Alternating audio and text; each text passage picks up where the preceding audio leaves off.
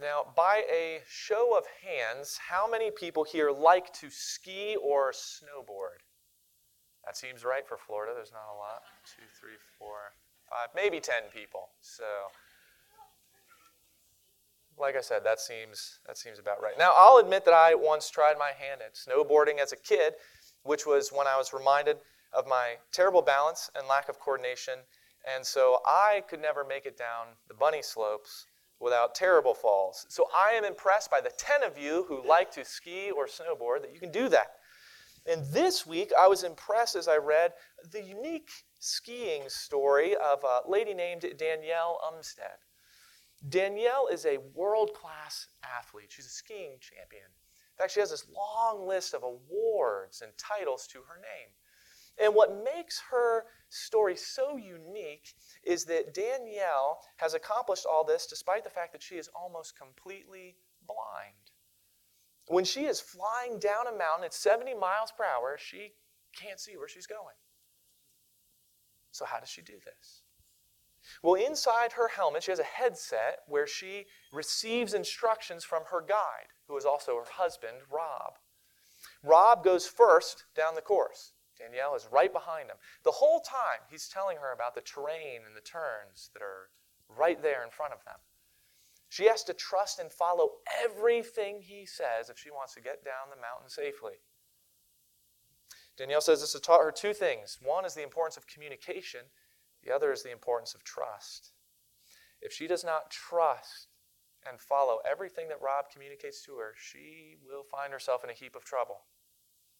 That's a, that's a lot of faith to put in someone, right? You know, as Christians, we're supposed to live by faith in Jesus, which, which includes trusting and obediently following all the commands he communicates to us in his word, in the Bible. Sadly, when we fail to do this, we find ourselves in a heap of trouble. If we have faith in Jesus, then that should result in obedience to Jesus. Now, keep in mind, obedience to Jesus, though, does not save us. Now, obedience is the result of our salvation, it's not the, the cause of it. And up to this point in his letter to the Roman church, Paul has gone to great lengths to show that, that good works cannot save us. And as we turn together this morning to Romans chapter 4, we're going to find Paul addressing some of these things again. So if you have a Bible, go ahead and turn with me there. Romans chapter 4. If you don't have a Bible, please feel free to use one of those Bibles under the seats in front of you. If you'd like to use one of those, you can turn to page 913 page 913, Romans chapter 4. And again, if you've been with us during this series so far, or if you're familiar with the book of Romans, come to this point in chapter 4, you might think to yourself, well, this sounds a lot like some of the things Paul has already said. And the reason that Paul has to talk about these things over and over is because he knew that there would still be people listening to his letter, sitting there arguing that works are enough to save them. Just like there are people in churches today who still believe that works are enough to save them. So, to help drive this point home, Paul is going to use the example of Abraham. In his day, there were many Jews, in Paul's day, who looked to their ancestor Abraham as an example of someone whose obedience made him right before God. But Paul was going to show that the truth is, Abraham's not an example of being saved by works, but being saved by faith. The question was did they have faith like their forefather Abraham. And the question for us is what can we learn from Abraham's faith? So let's look together. Romans chapter 4, verse 1. Paul says this What then shall we say that Abraham, our forefather according to the flesh, discovered in this matter? If, in fact, Abraham was justified by works, he had something to boast about, but not before God. What does Scripture say? Abraham believed God, and it was credited to him as righteousness. Now, to the one who works, wages are not credited as a gift, but as an obligation. However, to the one who does not work, but trusts God who justifies the ungodly, their faith is credited as righteousness. David says the same thing when he speaks of the blessedness of the one to whom God credits righteousness apart from works. Blessed are those whose transgressions are forgiven, whose sins are covered. Blessed is the one whose sin the Lord will never count against them. Let's hold our place right here in Romans chapter 4. Let me share some of Abraham's story with you and what led to that moment in Abraham's life that Paul is referring to here. In Genesis chapter 12, we're introduced to Abraham. God calls him to leave his home, his family, to leave everything behind and to go to a land that, well, Abraham didn't know anything about. God promised to make Abraham a great nation, to bless him, and to bless all the people of the earth through him. So Abraham, he packed everything up and he went. And as he journeyed, God promised to give the land of Canaan to his descendants. God kept Abraham and his wife safe, gave them great success. At one point, God promised to give him descendants like the dust of the earth. But after some years had passed, Abraham was still childless. And that's when, in Genesis 15, God said to Abraham, He said, You know what? You see all the stars up there in the sky? You go ahead, you count them if you can. He said, The same is going to be true for your offspring. God promised him again, He said, You will have a child. And that's when we read that Abraham believed God and it was credited to him as righteousness. But if you go and look in the Old Testament, you'll find that Genesis 15 doesn't say Abraham believed God and then joined the local church, performed a 100 good works, got baptized, was circumcised, started to tithe, and then he was saved. It doesn't say that. It says he believed God, and it, as a result of that, that faith, righteousness was credited to him. That's a big deal that we need to understand.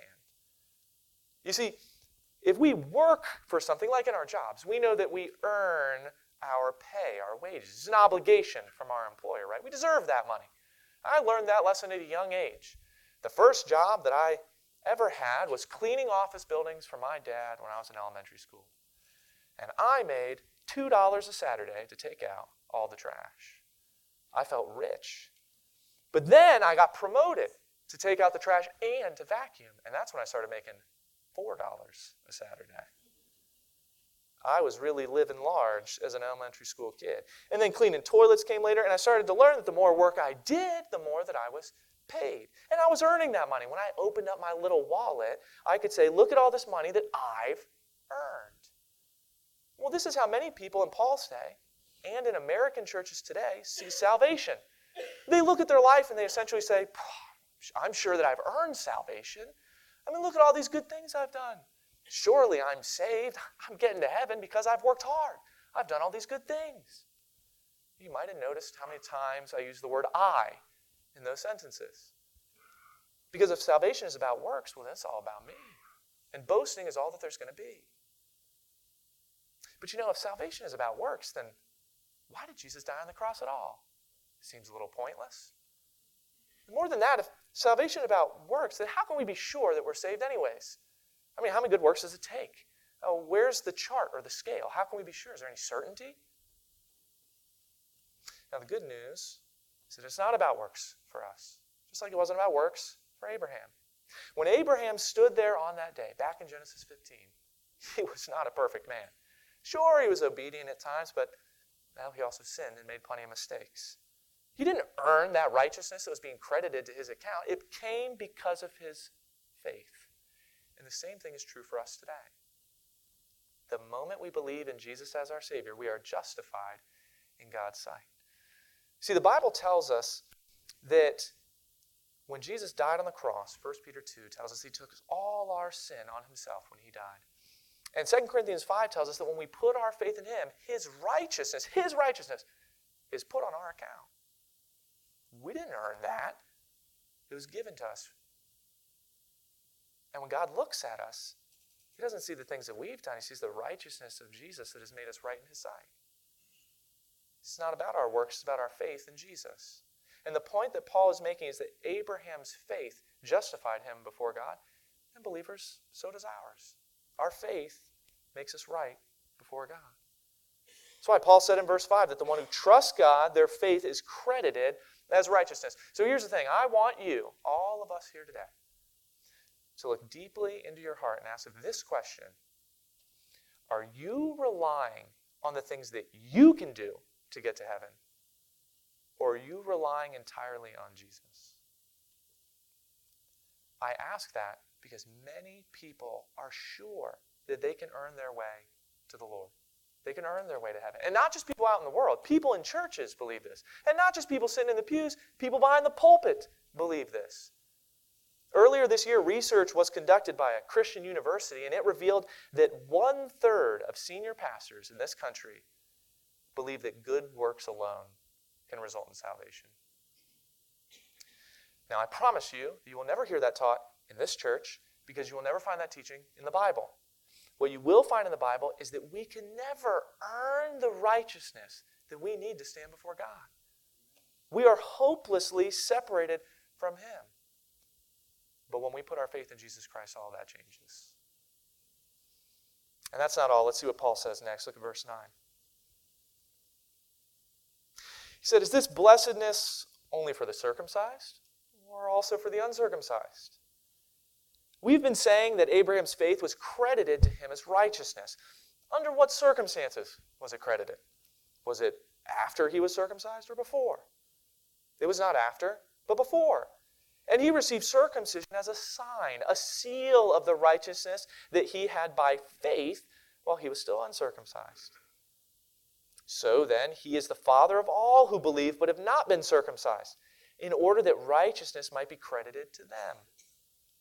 And he is then also the father of the circumcised, who not only are circumcised, but who also follow in the footsteps of the faith that our father Abraham had before he was circumcised.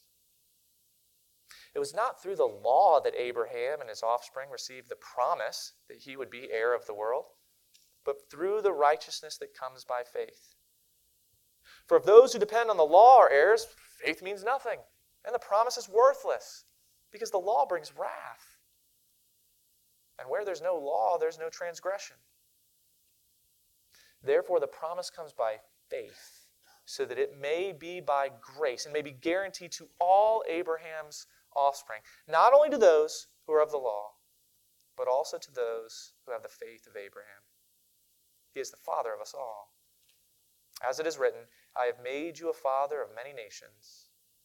He is our father in the sight of God, in whom he believed the God who gives life to the dead and calls into being things that were not. Now let's stop right here for just a minute. So Abraham was declared righteous by faith. Paul's made that pretty clear.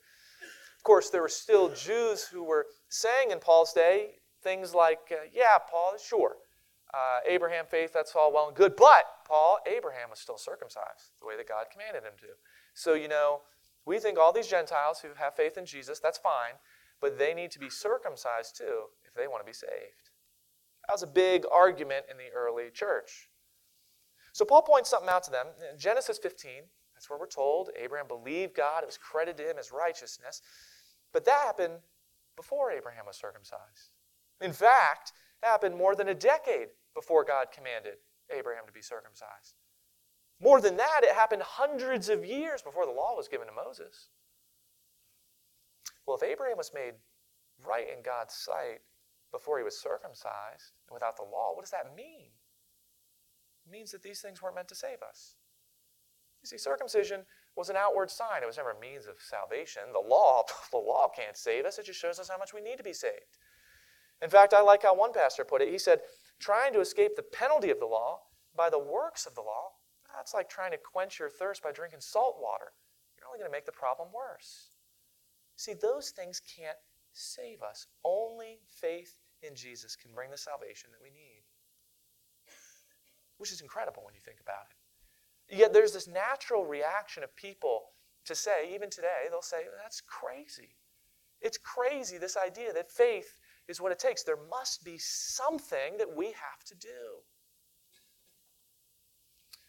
But what so many people call crazy, God calls grace.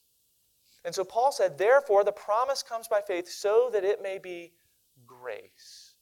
Grace, that free and undeserved gift. God, in His great grace, is offering a right relationship with Him to all people. But it's only when we come in humble faith, fully trusting in Him and not ourselves, that we finally step into that grace. See, Abraham's faith allowed him to experience grace, and believers, so does ours. our faith allows us to experience God's grace. The moment we put our faith in Jesus as our Savior, we receive the forgiveness of our sins, salvation of our soul.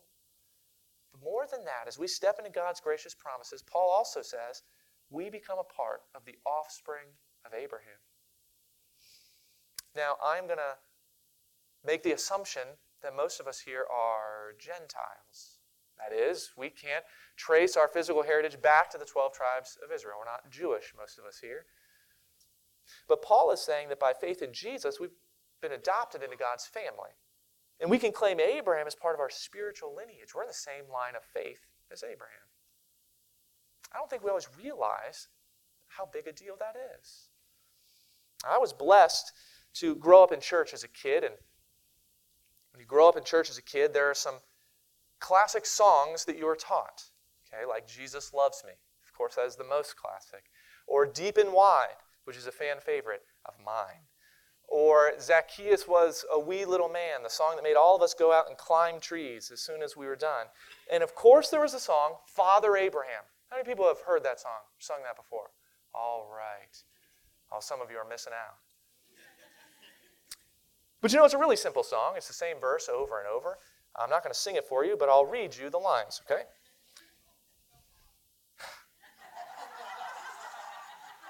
No, no, no. I, I, I love you all. So this is why I'm going to read it for you, and I'm not going to sing it. So the song goes this way it says, Father Abraham had many sons. Many sons had Father Abraham. I am one of them, and so are you. So let's just praise the Lord. And then you do that over and over. And after each verse, you add some motion into it. So you start swinging your right arm, then your left arm. You're doing your right foot and your left foot. Not all this has to do with what I'm, I'm going to talk about next. But me and my friend Seth, we would wait for those final words where they said, chin up, turn around, sit down, and we would spin and jump and land on our knees as hard as we could. So this morning, I had the sudden realization of why my knees hurt the way that they do. But as a kid, as a kid, I never understood the significance of that simple little song. I am one of them, and so are you. I mean, the idea that a, that a Gentile could call Abraham his or her forefather in the faith, that is, that's incredible. I think some of us were so used to some of these truths, we, we lose sight of that. The moment we go to Jesus in faith for the salvation that he promises, we become a part of the family of God. Uh, the same family of Abraham who believed in God's promises. So all those Jews who are trying to say, well, yeah, but Paul, we're descendants of Abraham. Paul says, yeah. So are all Jews and Gentiles, circumcised or uncircumcised, who believe in Jesus. Church, that's all because of God's grace that these things are true. And saving faith clings to grace, not to good works. Let's remember that. Now, don't misunderstand me. In the end, you'll find saving faith doing good works. But we don't do good works as Christians to earn or to keep our salvation. We do it out of the overflow of our salvation. Our faith in Christ, that's when we're saved, but that faith shouldn't end in the moment of salvation. Let me show you what I mean through Abraham's example. Let's keep going in Romans 4. Let's look at verse 18. Paul says this. He says, Against all hope, Abraham, in hope, believed, and so became the father of many nations. Just as it had been said to him, so shall your offspring be. Without weakening in his faith, he faced the fact that his body was as good as dead, since he was about a hundred years old, and that Sarah's womb was also dead. Yet he did not waver through unbelief regarding the promise of God, but was strengthened in his faith and gave glory to God, being fully persuaded that God had power to do what he had promised. This is why it was credited to him as righteousness. The words it was credited to him were written not for him alone, but also for us, to whom God will credit righteousness, for us who believe in him who raised Jesus our Lord from the dead.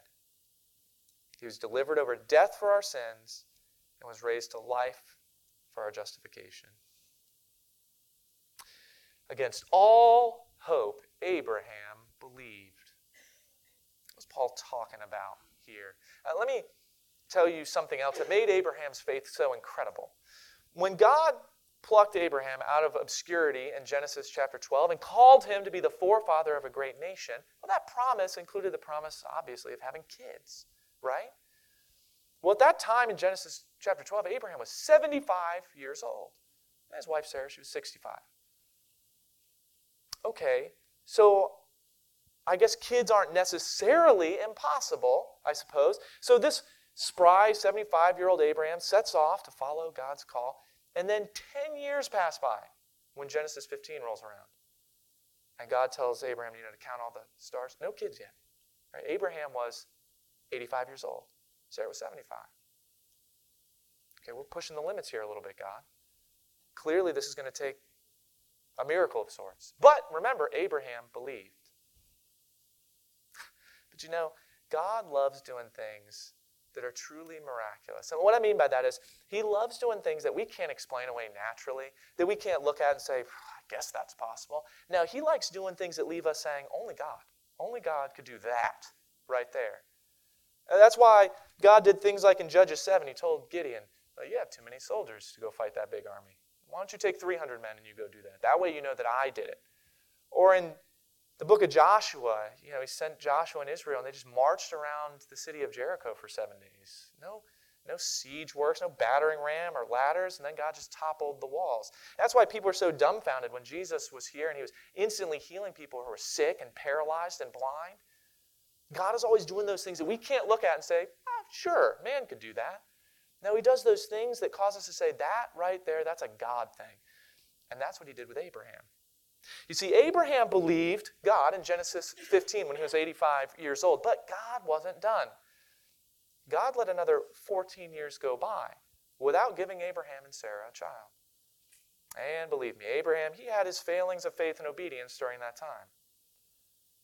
But then, then when Abraham was 99 years old, that's what Paul has fast forwarded to in the passage we just read. In Genesis chapter 17, Abraham was 99 years old. His wife was 89. And God promised again that the child that he kept telling about, that promise was going to be fulfilled.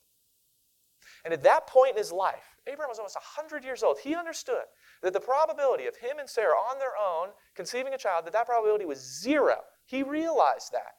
This would have to be a God thing. And Abraham had two choices. He could become weak in his faith and doubt God, or, or he could keep trusting God to fulfill his promises. And Paul says that 99 year old Abraham, he didn't weaken, he didn't waver, but he moved forward fully persuaded that God had the power to do what he promised. Church, here's the thing about Abraham he was a flawed human being like me and you. Okay?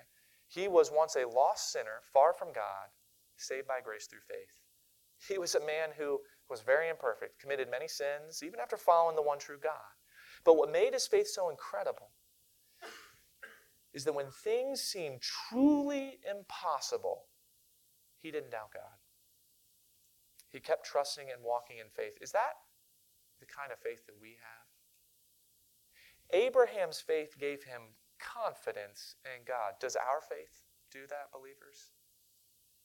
Hebrews 11 tells us that faith is confidence in what we hope for and assurance about what we do not see. Faith is not weak the way that so many people claim that it is. No, personally, the people of greatest faith that I know are the strongest people I know. It's the people who claim to have no faith and have no foundation for life. They're the ones who falter when things get tough. But believers, do we have faith like Abraham?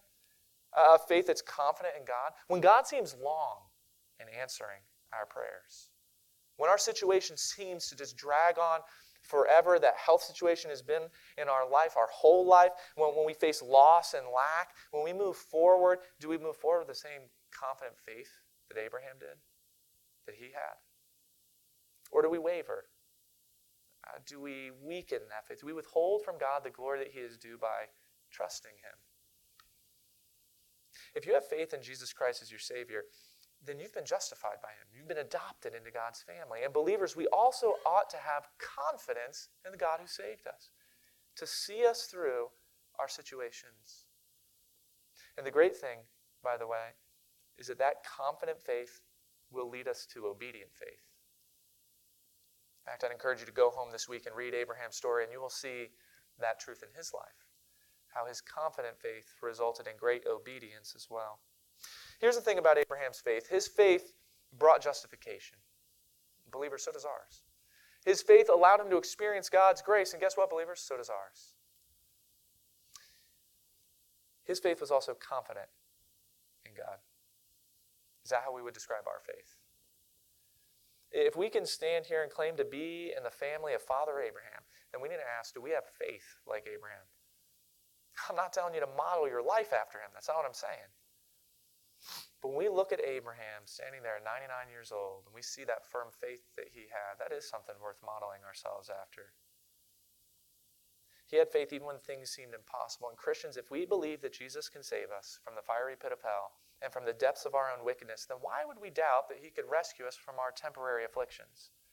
Or why would we ever doubt his timing or his purposes or his plans in the things that we are going through? Church, let's strengthen our faith. Let's strengthen what remains. Let's not waver. Let's not grow weak. Instead, let's take away this truth this morning. Faith, like Abraham, is faith that trusts God in the hardest times. Our faith, like Abraham, is faith that trusts God in the hardest times. And maybe some of you are going through what you would describe as the hardest time. We've been praying the same thing over and over. It just feels like God isn't answering or this difficulty you're going through just seems like it's never ending. Or maybe there are some of us here who we read about the faith of someone like Abraham and we say, Yeah, but Andrew, he, he heard from God. God spoke to him. No, believers, God has spoken to us too. He's done that through His Word, through the Bible. The problem is, it's hard for us to have that same confident faith when we isolate ourselves from God's Word, from God's people, and from God Himself. So, my encouragement to you, church, is that we would together seek God's will and His commands in the Bible, that we would come alongside one another to bear each other's burdens and encourage one another. You're not going to have that opportunity if you forsake the fellowship. Then let's seek God with a heart of prayer to know Him more. Let's have a faith that is confident in Him, no matter what situation we are going through right now. Believer, during this time, of invitation as we sing this final song, I'd encourage you to go to the Lord in prayer and examine your faith, examine your heart. Maybe there are areas where you know that you are doubting God, you're not trusting Him the way that you ought to. Bring that to Him in prayer. Or maybe you're simply going through a hard time and you need to lay that time at the Lord's feet. I'd encourage you to do that. Please know that during these final songs, you can come to the front and pray here at the altar. Somebody, I'm sure, will come and pray alongside you. But if you're here and Jesus Christ is not your Savior, I need you to understand something, something that you'll hear from lots of people outside these walls, that you'll hear in some churches, that you'll hear from some people. They will tell you that, you know what, you're a good person. And because of that, I'm sure you'll be fine when this life is over. But friend, you need to understand that that, that is a lie. And the Bible, you will never find that in the Bible. The Bible makes some things really clear. It clearly tells us that you and me, all of us, we have sinned. We've broken God's commands. And the just punishment for our sin is to be separated forever from God after this life in a place called hell. That's the bad news. And the bad news gets worse because our good works can't make up for that. We can never do enough good things to make up for the bad things that we have done. There is no chart, there is no scale, there is no working our way to heaven. The good news is that in his great love for me and you, God sent his son, Jesus Christ, to this earth. Jesus did the thing that we can't do. He lived a perfect life. And because he was perfect, he could take our place and take our punishment. That's what he did when he died on the cross. That's why he died on the cross. That was the point of dying on the cross, was to take our punishment. After he died, he was buried, and three days later, he powerfully rose from the dead, proving that he is who he said he is. He's the Son of God. He's the only one who can save us. And the moment we put our faith in him, his righteousness is put on our account. We're finally made right in God's sight. And if you have never done that, please know that you can do that before you leave here today. Let's pray together.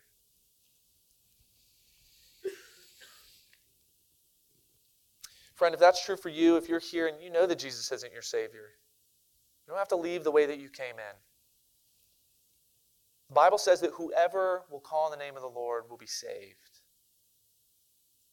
Not whoever will work hard enough, go to church often enough, or tithe big enough. Doesn't say any of those things. It's whoever will call on the name of the Lord will be saved. And friend, if you've never done that, but you're finally ready to, please understand you can come talk to me during this final invitation song.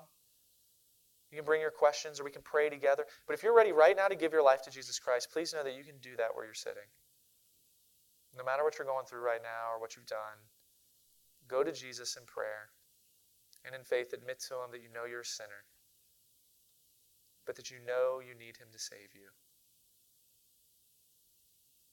Dear Heavenly Father, I pray that if there is anyone here today who's never made that decision, that they would before they leave. And for those of us who have, who have gone to Jesus in faith for the salvation of our soul, help us to be a people faithful to go to you in all the situations that we face. And help us to grow in our faith, to learn to trust you more day by day. Because sometimes things, things do get hard. Sometimes we don't understand what you're doing, it confuses us. But instead of doubting you, I pray that you would help us to run that much more into your arms. That we would be dedicated to seeking your will that you've revealed to us in your word, that you would help us have a heart of prayer, and that you would show us the joy of being with our fellow believers. I pray that this would be a church that knows what it is to encourage one another to comfort one another, to rejoice and mourn with each other.